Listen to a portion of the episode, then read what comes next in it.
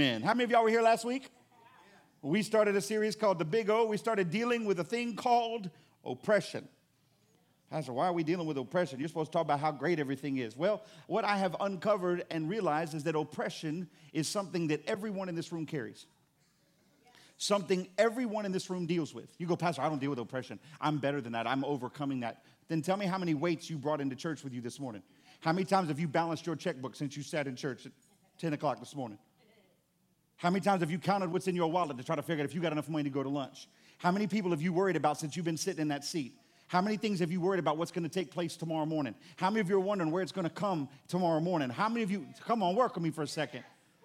How many of y'all had to deal with the rain? This, oh God, I'm going to get wet. You used to play in the rain. Now you're scared of the rain. Help me. That's oppression right there.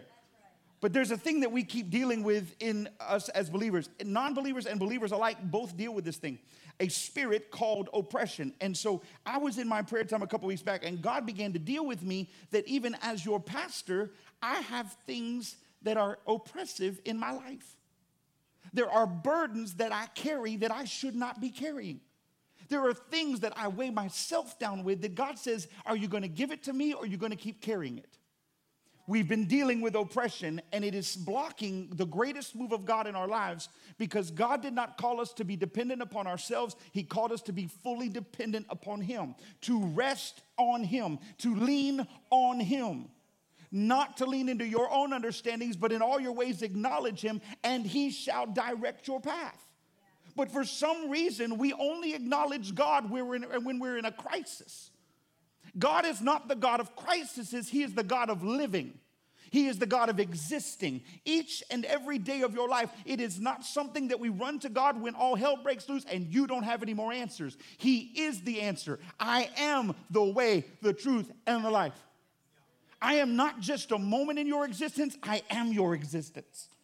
And this is what I'm starting to realize that oppression comes when God is not the full thing that we lean on. The weights of this world become overbearing and overcomers of, oh God, I'm so stressed out. How many y'all ever get stressed out? It's because you're leaning on yourself. It's because you're not leaning on Him yet. When stress comes, it's because you're leaning in your own self and you don't have the answers. But His Word does, and He does. And when you lean on Him, He gives you rest. He speaks to the waters and commands the waves to stand still. He speaks to the situation and causes turmoil to stop. He even speaks to the sun and commands the sun to stand still. Read your word. This morning, we're going to continue to deal with this word called oppression. But those of you that weren't here, let me give you the definition real fast to lie heavily upon, to weigh down, to put down, subdue or suppress, to press upon or against, to crush. Oppression is not something people put on you, but rather what you choose each and every day to pick up and carry yourself. Every night that you go to bed, you have an opportunity to go to sleep. How many of y'all have trouble sleeping? Come on, work with me, Pastor. I don't sleep real well. It's because you're carrying those sandbags into the bed with you. And when the sandbags are in the bed with you, you can't find rest because something's inside of your place of comfort. And God says you got to leave it. And then here's the problem we get up in the morning and we assume that it is our responsibility to pick that stuff back up. Did you know that the word says there is only one thing in this life that you're supposed to carry? I am not supposed to carry my wife. I am not supposed to carry my children. I'm supposed to carry my cross. And for those of you that go, well, Pastor, that's a heavy burden. That is not a burden. The cross is not a burden. The cross we carry is not a pain to bear. It's not a penalty. It's actually just a declaration. When we choose to carry our cross and not everything else, it lets the world know and see that our God is a deliverer and not just a good story. Look, let me help you something. When you're carrying your cross, you can't pick up everything else. But as long as you're not carrying your cross, you'll start picking up everything else. Well, that, that's my problem. It's like, you know, well, so and so is hurt, so and so, I got to go deal with this, and I, I got to go deal with this. Can I just tell you something? I don't need to deal with your problems. God does. When you come to me and say, Pastor, I need to talk, we're going through a problem, what do you think I do? You think I put it in my pocket and take it home and tell my wife about it? No. I give it to the Lord.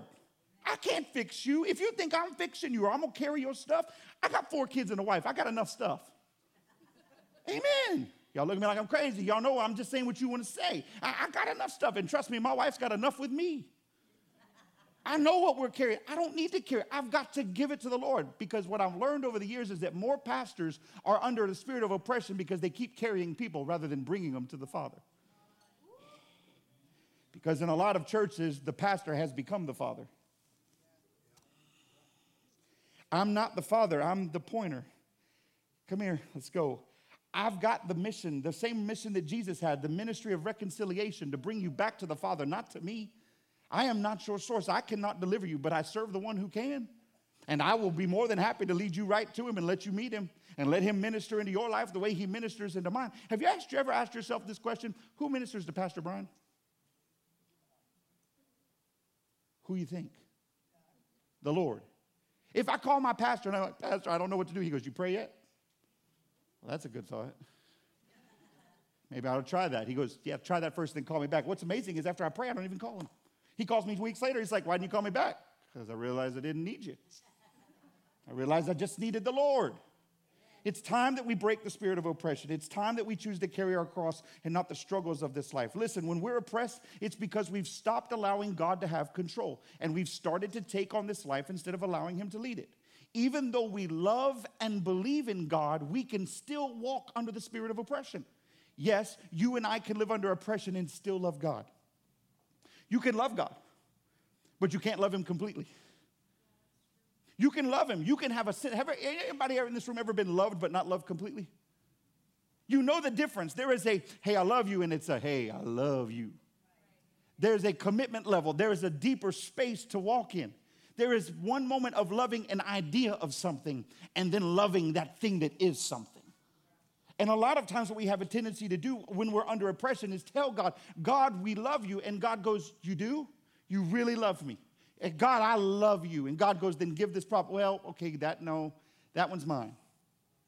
Give up your pain with the people that have hurt you. Well, God, that's my badge of the reason why I'm angry all the time. And I don't want to give up my anger.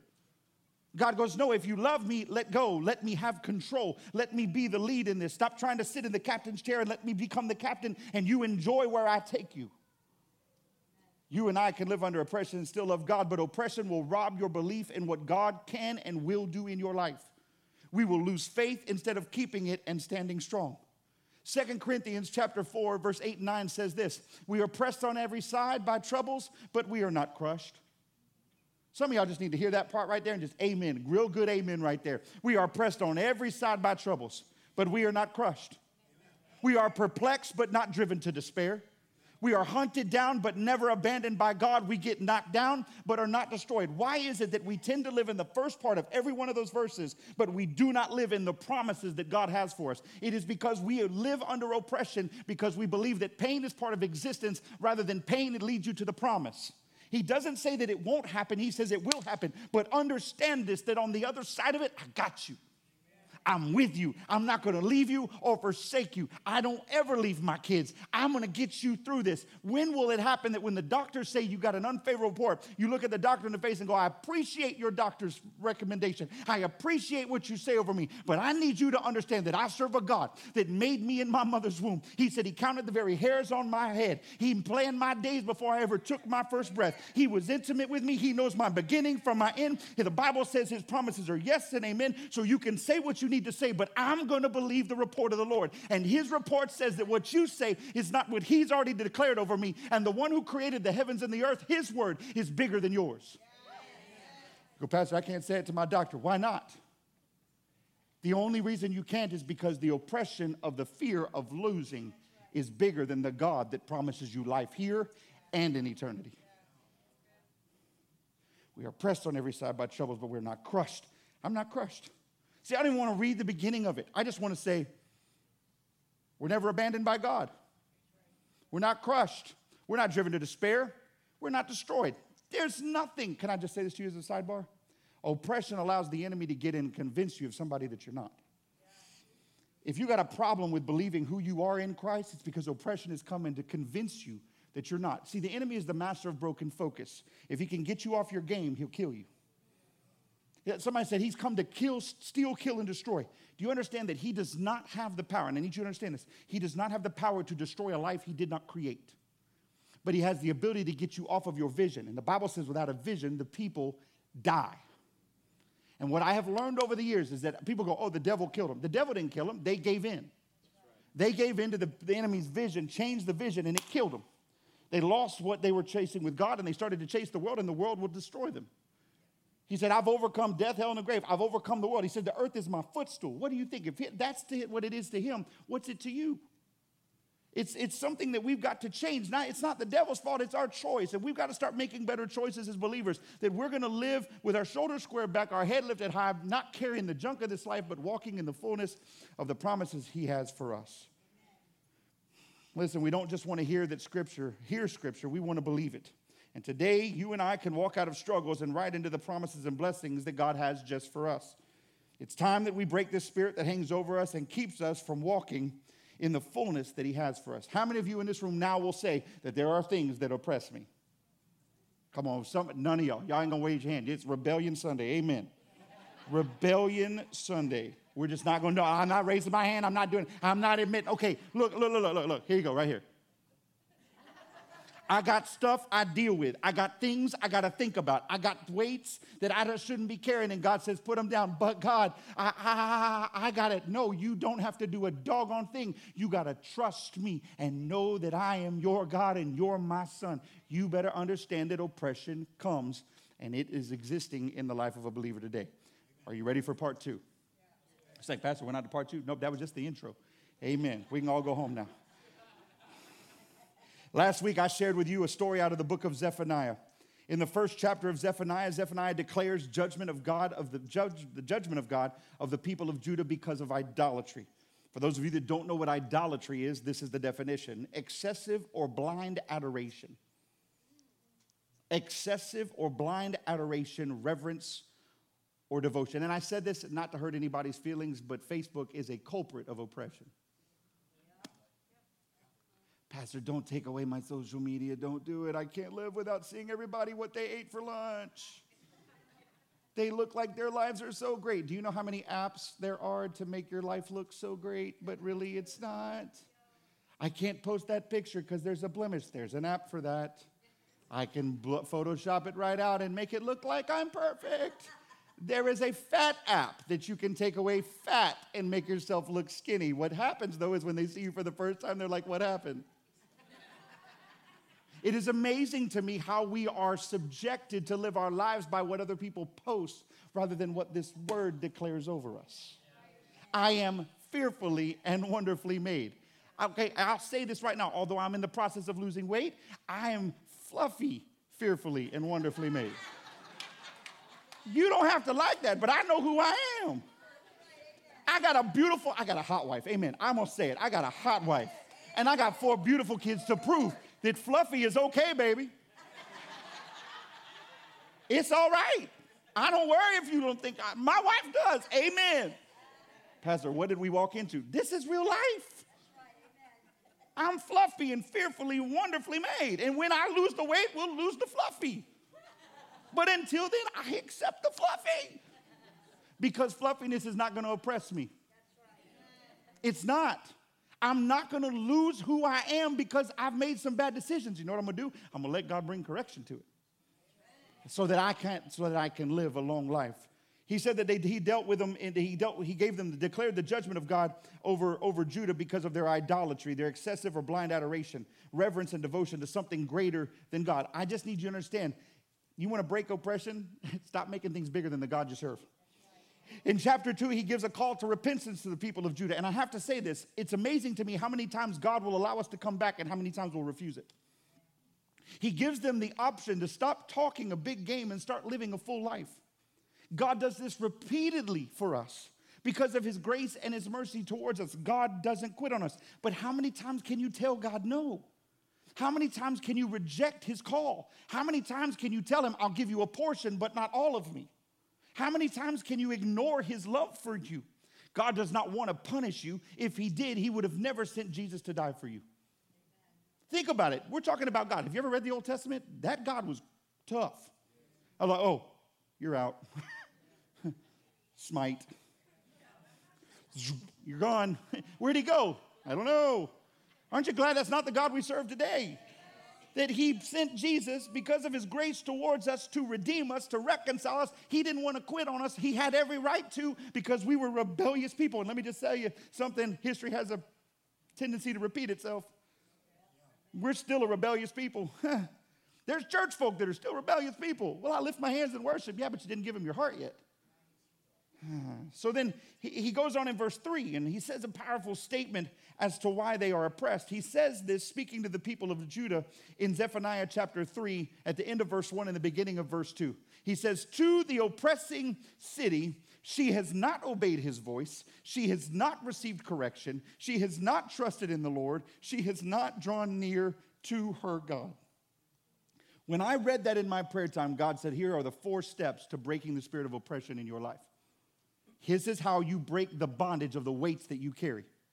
This is how we have to do this. And I, I, looked at this, and I didn't say this last week, but as I read it again this week, this jumped off at me. It says, To the oppressing city. You notice that he did not say to the oppressed, he said to the oppressing city, which means that now the people of Judah had no longer been oppressed, but now they had become oppressors. Let me help you with this as a sidebar. If you and I don't break this spirit of oppression, we will become oppressors. Misery loves company. And when you can't come out, you'll invite people in. So if you don't break the spirit of oppression, then you'll become an oppressor on people and you will find out how lonely that existence is. God was so willing to cast judgment upon Judah because of the oppression, because they had allowed this to take root on the inside of them. Last week, I dealt with the first area of this where I talked about she has not obeyed his voice. The number one step to breaking the shackles of oppression in your life is being obedient. This is an unpopular statement in the church. No one wants to be obedient because it puts somebody over you. Can I say this to you as a sidebar? Stop looking for the sugar daddy God to give you what you want and let him become a father that you as a child can be obedient to. There is a structure that God has created. He said, My kids, obedience brings the blessings of God. When you are disobedient to me, you cannot walk in my blessings. You cannot receive what I have for you. There is an obedience. That is the basic fundamental foundational purpose in your life is to be obedient to the voice of God. You were once obedient to the world, now you're going to be obedient to something that created the world. But if you try to be obedient to the world and say you serve God, you cannot serve two masters. And I started to deal with this that obedience is a struggle because, like, even when I talk about giving in the church, and it's funny because I see it, y'all don't see it, but you talk about money in the church, and people look at you like you're crazy on a Sunday. Do what? That's mine. I'm not telling you what I want. I'm telling you what the word says. Bring your tithe into the storehouse. I didn't make that commandment. God did. Giving is not a Old Testament concept. It is a way of life. It's, it's written all throughout Scripture. Why is it we ignore that? Because we claim money to be ours. Do you claim your life to be yours too? Because your money is just a response of your, what you do with your life. But it's amazing how we'll fight God on that because it's mine, it's mine, it's mine. But God says, if you'll be obedient in all things, I'll do crazy stuff in your life. I will bless you beyond. But obedience is the requirement. How many of you have kids in this room? Three of y'all. How many of y'all stood up as mothers? Amen. Okay. I, I just wanted a flower. Praise God. Um, you, you got kids. Come on, wave me. You got kids. This is called interactive sermon. Okay. You got kids. When your kids are obedient, how happy are you? When, especially when you don't have to ask them. Woo-hoo-hoo-hoo. That's like a gold mine right there. You go in the room, you go in your sunrooms, and it's picked up, and you didn't have to ask. That is a move of God. My son's not in the room right now. That is a move of God. Okay, now my daughter's a different ballgame. She rearranges her, her room three times a week because she's just like her daddy, like that. She just likes change. But my son, it's like, dude, for real. It's not a grocery store, man. What are you doing? But, but what I'm saying is that when they do that, you have a desire, don't you? What is that desire? To bless them. How did they know they had to clean the room? Because you gave instruction. You gave instruction of how to live in your home. You said, listen, I need you to keep your room clean. And when they do it out of obedience, without you having to ask, without having you having to threaten, can I get amen from some of you parents? Because I threaten sometimes, amen. And, and, and you don't have to do that. And they do that, you're like, what do you want? What do you want? What do you want? Ask, ask. Ask and you shall receive. Like, man, you want to give. This other day, he, he, I, I, we were working on his grades. I'm so putting him out right now. Um, we've been pulling up his grades, and he got in the car on Friday. And he said, Dad, pulled up all my grades. And I gave him, I gave him instructions on Monday. I said, by the end of the week, I need all your grades. And I never asked him another day. I didn't ask it one more time. I was like, I'm going to see if he's going to be obedient what I asked. He got in the car. I picked him up from school on Friday. He goes, Dad, I got my grades. He gave me his grades. I'm like, that's my boy. That's my boy. And then the other night he's like, Dad, can I'm like, whatever you want, son. Parents, work with me for a second. Do you not have that desire? When your kids are obedient, you want to bless them. And the Bible says if your earthly father wants to bless you because of obedience, ah, Obedience brings the blessings. If your earthly father wants to pour out blessings upon you, how much more does your heavenly father want to bestow his blessings on you? Those heavenly blessings that God has for you are a direct response to your obedience. Because let me show you something obedience equals the level of love you have for God. We tend to struggle in our walk with God because we're not willing to obey his word. If we'll not conform to his word, then we will conform to the world's words. Obedience is the, restro- the response of a true belief in something greater than oneself. Obedience is not a domineering word, but a life word. God laid out his plan and said to do it this way. Why? Because he knows the plans he has for you. And before anything, you and I must choose to obey his word in our lives. Stop making excuses for disobedience. You know when you're disobeying. You make that face, you go like this. Stop trying to rewrite or reinterpret scripture and love God through your, your, or your obedience. 1 Peter chapter 1 verse 14 says so you must live as God's obedient children. Don't slip back into your old ways of living to satisfy your own desires. It says you didn't know any better then but you do now. Stop going back. Let me give you one more and then I got to get you to part 2. Deuteronomy chapter 28, verse 1, it says this, and I love this scripture. And man, I've read this, but man, it leaped off the page to me through this series. If you fully obey, help us, Jesus. He didn't say partially, he said fully. Can I just say this to you for those of you that read your word? I need you to start reading words, not reading context, but read words. Find what, what the word really says. Because what we tend to read is if we obey, which leaves out the word fully. He put the word fully there on purpose. Why? Because he says partially is not obedience partially is still disobedience. Fully obey the Lord your God and carefully keep his commands that I'm giving you today. The Lord your God will set you high above all the nations of the world. You will experience all of these blessings if you obey the Lord your God. How much do we obey? Fully obey, not partially obey. If you know God's not pleased, then that's not obedience, that's disobedience. I know, Pastor, don't be so tight about it. Why? The word's full of tight. Just buckle your seatbelt. This is what he says Your towns and your fields will be blessed. Your children and your crops will be blessed. The offspring of your herds and flocks will be blessed. Your fruit basket and breadboards will be blessed. Wherever you go, whatever you do, you will be blessed. Can I understand? Watch this, watch. If you're living in a level of disobedience to the things of God and you're still blessed, could you imagine how greater the blessing is when full obedience comes into play? Woo! I'm blessed, but I've been disobedient at moments. Pastor, don't say that. You're supposed to be the righteous one. You're supposed to never make mistakes. Hello. God ever told you to pray for somebody and you didn't do it? Because you had other things to do? And God was like, Brian, go, God, come on, seriously, I pray every Sunday. I do it for the whole church all the time. God, can I get up? No. Go do it. But when you do it, God opens up crazy stuff in your life. I've lived in the partially obedient blessing. Not anymore. God says it, I say yes. Even if it's crazy, like putting on life preservers and walking through Walmart just to prove a point. Pastor, you really? Yep, I don't care. Who am I going to declare, God or you? I'm going to declare my God. Because trust me, when it's all over, you're not going to be standing at the gate letting me in. He will be. Amen. So let's deal with part two. Verse, part, second part of that verse. Not only she has not received or, or not walked in obedience, she has not received correction. She has not received correction. How many of y'all like correction? Do not raise your hand because you would be lying in church. Nobody likes to be corrected. Can I get an amen? amen? No one likes to be told that they're doing something wrong. Can I get an amen? It's no different than I'm changing the alternator on a truck years ago, and my wife walks out because her daddy's a master mechanic, and she looks at me and says, Do I need to call my dad? no. Are you sure you know what you're doing? Woman, if you don't run, I'm throwing a wrench at you. I said it, you can think it, it's okay. I just verbalize what you think. Uh, uh, I, there's no, there's, it, it's like this. If my wife walks through and says, baby, you need to go on a diet, I don't want to hear that. Although she has said it. Why? Not because she thinks I'm ugly or fat. It's because she wants me to change so that I live a long life. But Brian doesn't want to be corrected because, doggone it, I like some fried chicken. Not anymore, but I did. Amen. I like to eat. I'm not a sweets guy. I like breads. Amen. That's me. We're, that's my that's that's my friend. And so so I, I, those things you can't do it. Don't we don't like correction. Amen. But the only reason we don't like correction is because we receive it the wrong way.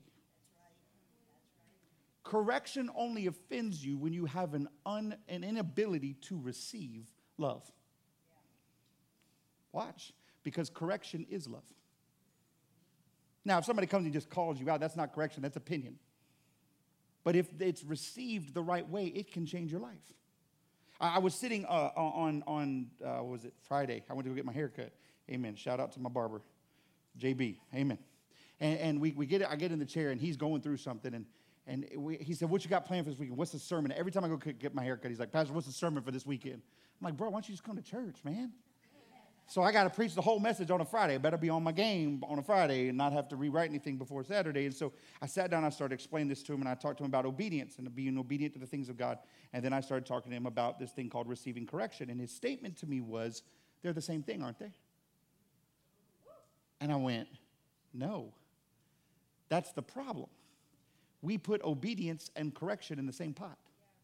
They're two completely different concepts, two completely different ways of walking. They're a process, they're the next step. Correction cannot be received until obedience is walked in. Because if you do not walk in obedience, you do not understand the heart of the person that you're serving. And if you don't understand the heart of a person, you cannot receive correction when he brings correction. So when God brings correction to your situation and you have an issue with, with receiving that correction, when God says, don't do this and walk this way, and you go, I don't want to do it, it's because you're not walking in obedience. You haven't found the heart of God yet. You're just finding the hand of God that's going like this. If we understood the heart of God, we would never have a problem with correction. How many of y'all like when God corrects you? I'm kind of like here. Sometimes it's really good. Sometimes it's like, dear God, did you really have to go there? Did you have to say it that way? God, could you have just lightened it, feather it over? Don't bring the hammer, just bring the bring bring the pillow. You could still hit me with the pillow, but don't beat. No, sometimes he has to hit me in a way that gets my attention. That's his correction. But it's never caused me to question his intentions. People say, man, I don't want to serve God. Why? Too many rules. The only reason you see it as rules is because you don't have obedience to the word of God. You don't understand the love of God. Therefore, you don't have the relationship with God so that when He gives a commandment, you automatically see like He's trying to oppress you. God is not a God of oppression. I told him the first step is obedience, the second one was receive correction. It hit me. We have a tendency to place both of these together. Obedience says you've accepted His plan for your life, correction says you want to stay in His plan for your life. Watch, let me say that again. Obedience says you've accepted his plan. Not yours, his. Not what you want, what he wants. God, I'll be obedient to your plan. I won't rewrite the plan, I'll walk in your plan. I'm going to be obedient to your plan. I've accepted your plan. But correction says you desire to stay in the plan. Correction from God is a guideline to get you back on track. Correction from God is going, whoa, whoa, whoa, whoa, whoa, don't do that. I love you too much, don't do that. Brian, I'm not. Now, here's the great thing about God God will not force you into correction, He will nudge you into correction. He will lean into you on correction. But if you fight Him, He'll let you walk. That's the, that's the, the loving part of God, is to let you walk in it because He wants a full desire for Him, not a partial desire for Him. And if you're fighting against Him, you're not desiring Him, you're desiring your own ways. We've got to get better at letting God bring correction into our lives. And when He does, don't do it for a season and then go back and try what you used to try. There was correction because where you were headed was going to kill you. And God says, Go back this way. No, God, I'm better now. This is what I see from believers all the time. They get to a season where they've done it good for a while, and then all of a sudden they think that they're strong enough to go back and test the waters again. If God delivered you out of something, if God delivered you out of the drowning of the ocean, why would you be stupid enough to jump back in the ocean? Well, I can swim better now. You're still going to drown. Because if you were going to drown once, maybe you're going to drown twice. Well, that, that's when God's going to save me again. How many times he got to save you before you finally do it right? How many more times do you have to throw? Well, he just understands my heart. No, he doesn't. I hate that statement when church people tell me that. God knows my heart. I know, and He cries over it every night. Because you have a desire to live in the world, but claim Him. And He says, But I'm looking for devotion. I'm looking for obedience. I'm looking for desire. I'm looking for a people that'll follow me, not a people that will watch me. And when they see the cloud come and the anointing show up and the presence of God show up, they come running to me. But as soon as the cloud moves away, they run back to their old lifestyles. I'm tired of a people that chases a move rather than chases me. We've got to understand that correction brings us into right standing. Correction brings us into a way of living. How many of you remember when you got saved? Now, now, now this going to mess with you. How many understand that salvation comes with correction? No, I just went to the altar and I said, you know, I'm tired of carrying all these problems. I'm going to give my heart to God and I'm just going to do it this way and, and then God's going to let me do whatever I want. So I, I got to be careful how I go through this, but I'm going to say this to you. I had somebody tell me years ago that says that when Jesus died on the cross, when the blood fled, flowed from his forehead into his eyes, that it created blindness and no longer Jesus can see sin. Yeah, that, that point blank taken, and I received that, Pastor Katie, that's ignorance. I'm going to put it in my terms, that's stupid. God still sees sin. The Bible still declares that the wages of sin is death. It's amazing to me when we say that, nobody gets scared. Why does death not bother you? Because hell is a vacation spot, not an eternal place. We've, we've taken all the, the, the, the, the, foundations of our belief system, we've taken them and we've watered them down because, well, you know, I mean, eh, I don't even hear people talk about heaven anymore, much less hell. Then why'd you get saved? If neither place is a big deal, live your life. Play roulette. See what happens. Hope you make it. Hope you don't. I don't know.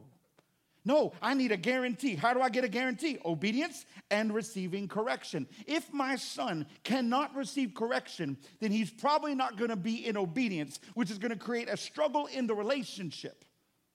How many of y'all ever struggled with your relationship with God? Ah, don't just, yes, that's me. I've struggled at moments. Man, I've been, I've gotten frustrated with God. I didn't understand why God let things happen. I, I might even have blamed God at times. Yes, I've had moments. Obedience and correction. God is not sitting in heaven going, eh, eh. some people think that. God's going, God, do they not understand how much I have a desire for them? Do they not understand what I want for their lives? Do they not understand that I have a plan and a purpose? Do they not understand that my ways are better than theirs? God, if they would just. If you've ever noticed that God's corrections are minute, they're not massive. They're little places that change the, the, the, the trajectory of your existence forever. Somebody came to me the week and said, Pastor, I, am struggling in this area, I'm struggling in this area. And I said, Who are you hanging around? Well, I'm hanging around. Okay, listen. I love you, and I'm not telling you who to pick in your life. But those people aren't going where you're trying to go. No wonder you can't seem to make it. Yeah, but, but, but Pastor, like they're my, they're my friends for years. So you would rather be friends with somebody for years than live in eternity? Like, hello. The greatest thing I ever did in my life was cut folk out of it. Click, click. I love you, but I don't have to be with you. Sometimes you just got to walk away and trust that God's got better things for you so that you don't live under that spirit of oppression. Anyway, I was talking to my bar. We were sharing all these conversations. I was, I was ministering to him, and I'll tell you this what happens. This is a great thing. When you start sharing the word with people, you get free haircuts. Amen. That was just a sidebar. Amen. Don't go to my barber and ask for free haircut. You better bring the word. Amen. Listen, correction comes because God loves you, not because he's mad at you. The only reason you would think he's mad is because your relationship isn't strong. It's like this my wife's come to me and brought correction in my life, and I get agitated. She goes, Baby, I didn't, I, I was saying it in love. I didn't receive it in love. Watch, watch, watch. Don't look at me like I'm stupid. I know what y'all do. I do it too. But here's the truth of it I didn't receive it out of relationship. I, receive, I received it out of fear of failure. And so I rejected. God said, every bit of my correction is to bring you out of failure into the promise, not to keep you in feeling like you're failing. I don't bring, God said, I don't, I'm, I don't bring the spirit of condemnation. I bring the spirit of life. So understand that when I correct you, it's so that you live a long life, not a short term life. And that's what we should desire when we receive correction comes because God loves you, not because he's mad at you. And I've struggled in receiving correction in my life because I viewed it as failure rather than love. Correction is never easy, but the word says this in Hebrews chapter 12. It says, The Lord disciplines those he loves. Oh, God, don't go there. No, the Bible says he disciplines those he loves. It's like that old statement I'm only spanking you because I love you. I remember I read an old, y'all remember Calvin and Hobbes back in the day, the little cartoon? And the dad brings him to Calvin in the room and he says, Son, I'm only spanking you because I love you. And he says, Well, then when you're done, can I return the love? if you think about that for a second, that's how we treat God sometimes.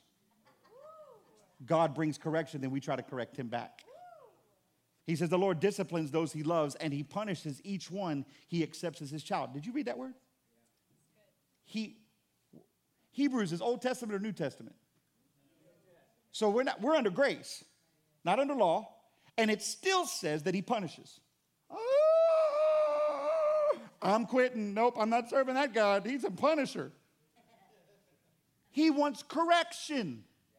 He doesn't, watch, he has such a desire to finish the race with you, not without you, that he is willing to have you upset with him to bring you in correction so that you finish the race and don't die short of the finish line. It's like this when we correct our children, we do it even though we know it's going to tick them off. They're probably not going to love us in that moment as much as we would hope so, but we're going to do it anyway. Why? Because we have a plan for them. It's like this if my son runs out in the street and a car is coming, I'm spear tackling that boy. I don't care if he gets scrapes and bruises, but as long as he didn't get by, hit by the car, we'll get through it together. Dad, why'd you tackle me so hard? What'd you want, the car or me? Which one did you want? It's amazing how we'll fight against that correction. Lord disciplines those he loves. He punishes each one he accepts as his child. Be happy when he corrects you. That means you're probably walking in the right way with him.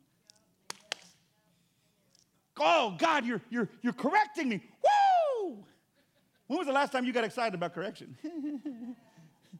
Maybe if you got excited about the correction, you'd be excited about the relationship. Verse 7 it says, As you endure this divine discipline, remember that God is treating you as his own child. Whoever heard of a child who is never disciplined by its father? Well, watch our culture today and you'll see it all day long. If God doesn't discipline you as he does all of his children, it means that you are illegitimate and are not really his children at all. That's the word. I, I, didn't say that. I didn't write that.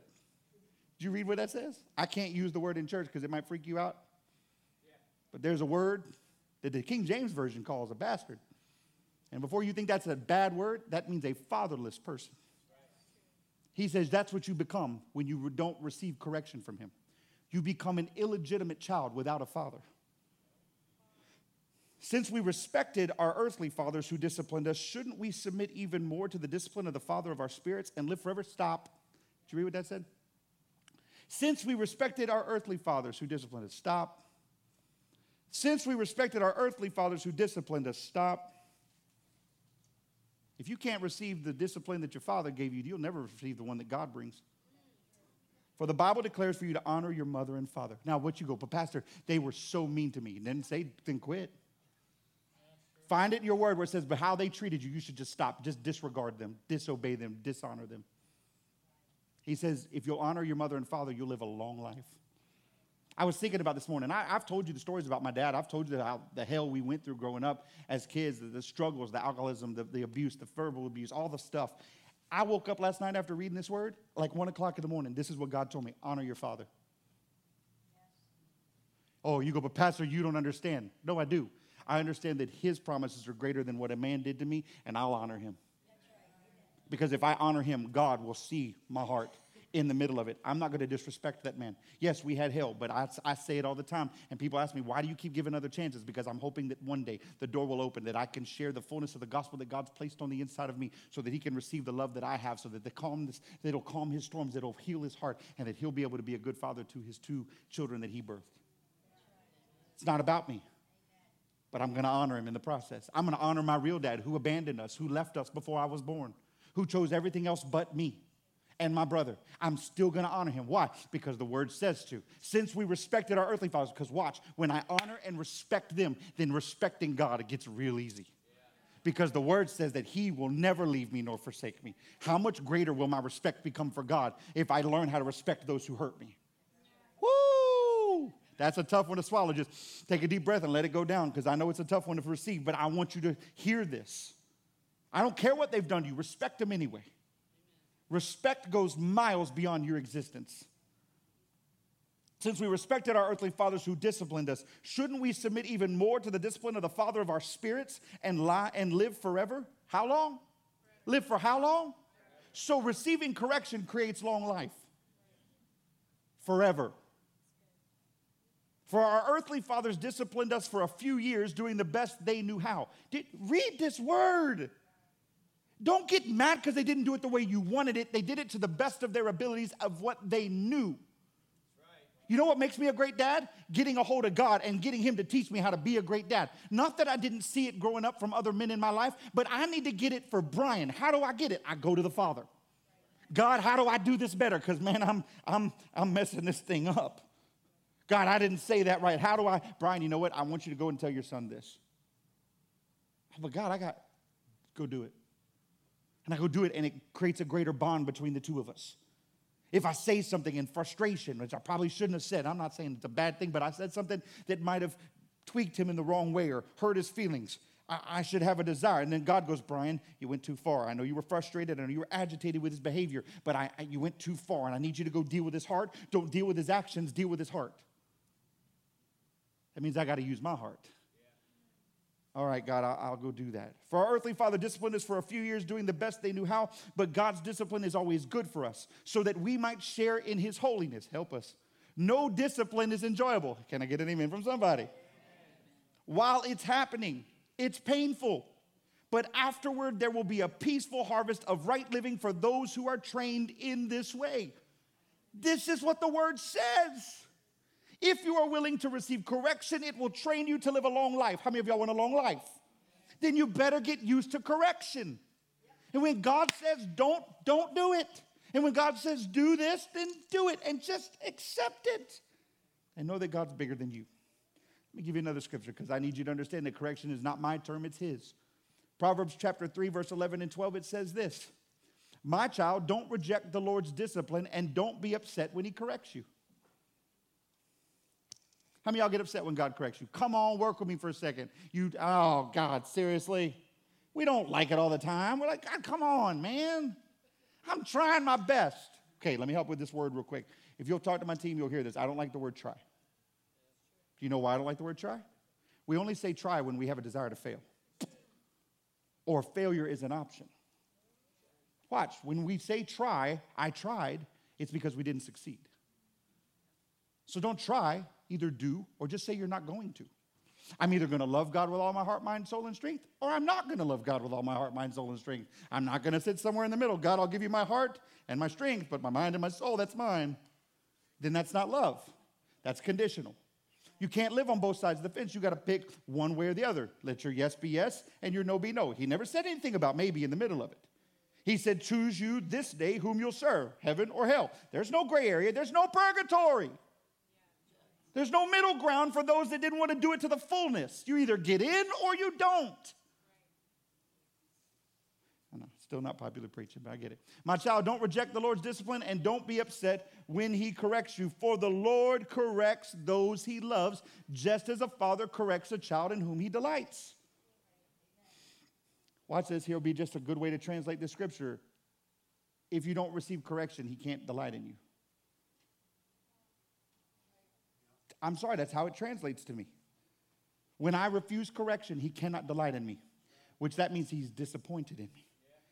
Oh, God. Oh, but, but, but God is love. Yes, but he's a father. Disappointment is not eternal, disappointment is moments. Disappointment, disappointment is seasons. My son has disappointed me before, but it doesn't mean that I'm disappointed in him eternally. I'm disappointed with the moment. Now we're to have to get through the moment. And once we get through the moment, we're to do better, right? Yes, because we have great relationship, right? Yes, because we love each other, right? Yes. This is what this is what you understand. Just because God's disappointed in you because you made a bad decision doesn't mean that he's eternally angry. He, he grieves over bad decisions so that you don't fall away. He doesn't want that for you, but he does not mind bringing correction to you Because He wants to delight in you. He wants to put your trophy on the mantle. He wants to put your picture on the wall in the house and go, This is my son, this is my daughter, in whom I am well pleased. Shouldn't we have a desire to be on the walls of heaven? Shouldn't we have a desire? Hey, God, He's putting my trophy on the mantle today. Y'all, I played sports as a kid. I, I, I, there was nothing better than getting that baseball trophy. For me, that was like amazing. I mean, I collected them on my counter. I showed them off when my friends came and looked at all my trophies. And then I realized it's just plastic and fake marble, but that's okay. Um, uh, but but, but I, I wanted everybody to see. And I remember the day that came that I had to part ways with the trophies. Because you can't hold on to memories forever, because if you hold on to memories, you'll never create new seasons. And I remember I got old enough where it was it only represented a, a very early age in my life, 7, 8, 9, 10, 11 years old. And I was a teenager. It's time to get rid of the trophies. Like how many, how many more years can you hold on to the Saints winning the Super Bowl? I just want to make sure y'all listen this morning. Amen. This is the conversation my wife and I get in all the time. I love the Saints, but dear God, we've only won one. Let's win another one. Amen. Okay. Um, so, so uh, the thing is, I had to part ways, and I remember I struggled with parting ways with my trophies. Why? Because I found value in succeeding. When was the last time your life was a trophy for the mantle in heaven? When was the last time that God said, You don't have to be a kid, this is going to be this for the rest of your life? Look, that's, that's Brian's. Oh, look, look, look, look, look. Heaven, look. Rejoice. Brian's living his life in obedience and he receives correction. Oh, this is a moment. Heaven rejoices. He finds delight in you when you're willing to receive correction. 2 Timothy chapter 3 verse 16 says this and I need you to understand this about your word that all scripture is inspired by God and is useful to teach us what is true and to make us realize what is wrong. in our lives. It corrects us when we are wrong and teaches us to do what is right. Pastor, how do I receive correction from God? Here's the word. You don't need an audible thing from heaven. He gave you his word. Read this thing, it will correct you. You want to know a good place to start? Get in Proverbs and just let it eat your lunch. Because I'm telling you, it will mess you up. You will be like, oh my gosh. I wasn't doing this. I wasn't doing this. I was reading. I'm going, okay, God, thanks. Stop. Can we stop going back to Proverbs every time you give a scripture? It's out of Proverbs. Stop it, God. I'm not enjoying this moment right now because I'm realizing there's areas in my life that good. That's why I brought you here. Did you think that every word I preach is for you? No, it's for me first. Then it's for you. Hello. If all I did was sit up here and preach word that was just for you, then I would never walk in it. He brings change to the shepherd so that he can feed the sheep. Amen. All scripture is inspired by God and is useful to teach us what is true and to make us realize what is wrong in our lives. It corrects us when we are wrong and teaches us to do what is right. If you have a word problem, you have a correction problem. I'll give you one more verse. You get anything out of this yet? I'm trying to help you. Yes. Proverbs chapter 10, verse 17. Pastor Ben, you can come on. Proverbs chapter 10, verse 17, it says this People who accept discipline are on the pathway to life. But those who ignore correction will go astray. It's the last piece I got those who receive God and then walk away from God, it's because they have a correction issue in their life. Choosing to sin once you've received salvation is a correction issue. It's because you've now thought you're above his correction. And now my ways are better than his way. My plans are better than his plans. My thoughts are greater than his thoughts. So I'm going to go do me. And it causes an astray. How do we stay on the path with God? How do we stay walking in the fullness that God has for us? How do we break the spirit of oppression? Number one, live in obedience. Walk in obedience. Stop being disobedient. Would you go to God and go, hey, God, I'm your disobedient kid? Could you imagine my son walking in and go, who are you? I'm, I'm Pastor Brian's disobedient son. He would never tell the world that. You wouldn't tell the world that, but you know when you're doing it. Walk in obedience. Choose obedience. It will bring you long life and great relationship. And then, number two, receive correction. You know, one of the hardest things for me to do sometimes as pastor is to bring correction. I don't want to hurt anybody. I'm, I, I, might, I might seem like I, I can be aggressive, but I'm really, I don't like it. I don't want to be angry. I don't want to be frustrated. I grew up in an angry home. I don't want to be angry. And when I have to go there, I'm like, oh. I remember get one time. This is this is a correction moment. It was early days of Judah's life. He's probably three, maybe four. He did something. I had told him like over and over. Now he's four years old, right? Sometimes, let me say this sidebar. Stop thinking your kids are as smart as you are. They haven't been where you've been yet. Understand they got to walk through it too. I started realizing I was parenting my son like he was 40 years old instead of letting and understanding that he has to learn too. And so I remember he was like three or four, and, and, and he got he kept doing this thing over and over, and he ended up breaking something. And I got mad. Who I got mad. Don't judge me, I'm telling you the truth. Oh. And I remember getting so angry that I gritted my teeth at him. I said, Son! It's still hard for me to do that. And the moment I did it, God brought correction. He said, Do not be what your fathers were to you. I did not call you to be that. Stop it. And I remember grabbing him, wrapping my arms around him, and holding him in his room, and going, Son, I'm so sorry. And I know he didn't understand half of what I was telling him, but I said, Son, I'll never grit my teeth at you another day in my life because I will not put on you what I had to walk through. I will correct that so that you don't ever have to feel that because how I raise you will be how you treat your children. And I'm telling this at a very early age. Not one day have I, and I've always carried that day with me. Not just with my kids, but even my own wife. I got an argument with my wife in the beginning of our marriage. She hid something or did something. I got ticked off, and it started a frustration argument. And I said my piece because I felt like I was right. I stormed out of the room and I went to the other bedroom and I went to the bed in the guest bedroom. I crawled in the bed. I turned to you. I said, I'll just sleep in here tonight. As soon as I laid my head on the pillow, God says, Do you feel better now?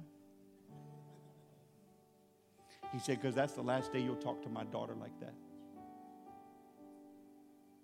Now, he wasn't sitting in the bedroom correcting my wife, he was correcting me.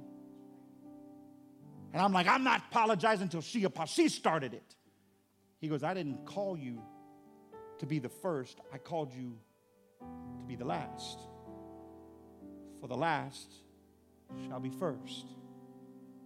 I didn't call you to start it, I called you to finish it. Go deal with it. And I walked in the room, my wife was sitting in bed, she was crying because I had said some stuff. Not proud, said some stuff. And I walked in and I said, Baby, can I talk to you? She goes, Nope. This is early, early, first two years of our marriage. I said, okay. And when she said no, God told me, He said, go, go out of the room, leave the room. I went sat on the couch, and God began to deal with me. And He said, You're going to go back. And He gave me a time limit. He gave said, 15 minutes, I want you to go back. And He said, I don't want you to ask if you can talk. I just want you to apologize and leave it. And I not only walked in with an apology, but I walked in with a promise. Said, It'll be the last I ever do that because I love you too much to watch you go through what I watched happen in my house as a kid. I will not be what I saw. Ever since then, we haven't had those moments. We, I refuse, even though we disagree on things, and even though we go through moments, I refuse to go to bed frustrated with her. And the same with her. Can we please deal with this before we go to bed? I don't want to be frustrated. I want to wake up at peace with you in the morning. See, correction doesn't change, you, it doesn't make you bigger, it makes Him bigger in you. And it allows the God that you serve to be seen in the lives of the people that you come in contact with. I have learned that I would rather be wrong than be right. And even when I think I'm right, I still would rather be wrong. Because I've understood that it, it requires humility to receive correction. And when I'm willing to receive correction, even when I think I'm right, it brings peace to the circumstance and situation.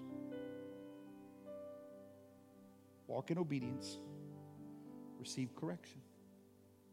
If God has corrected you, stop fighting Him and just receive it.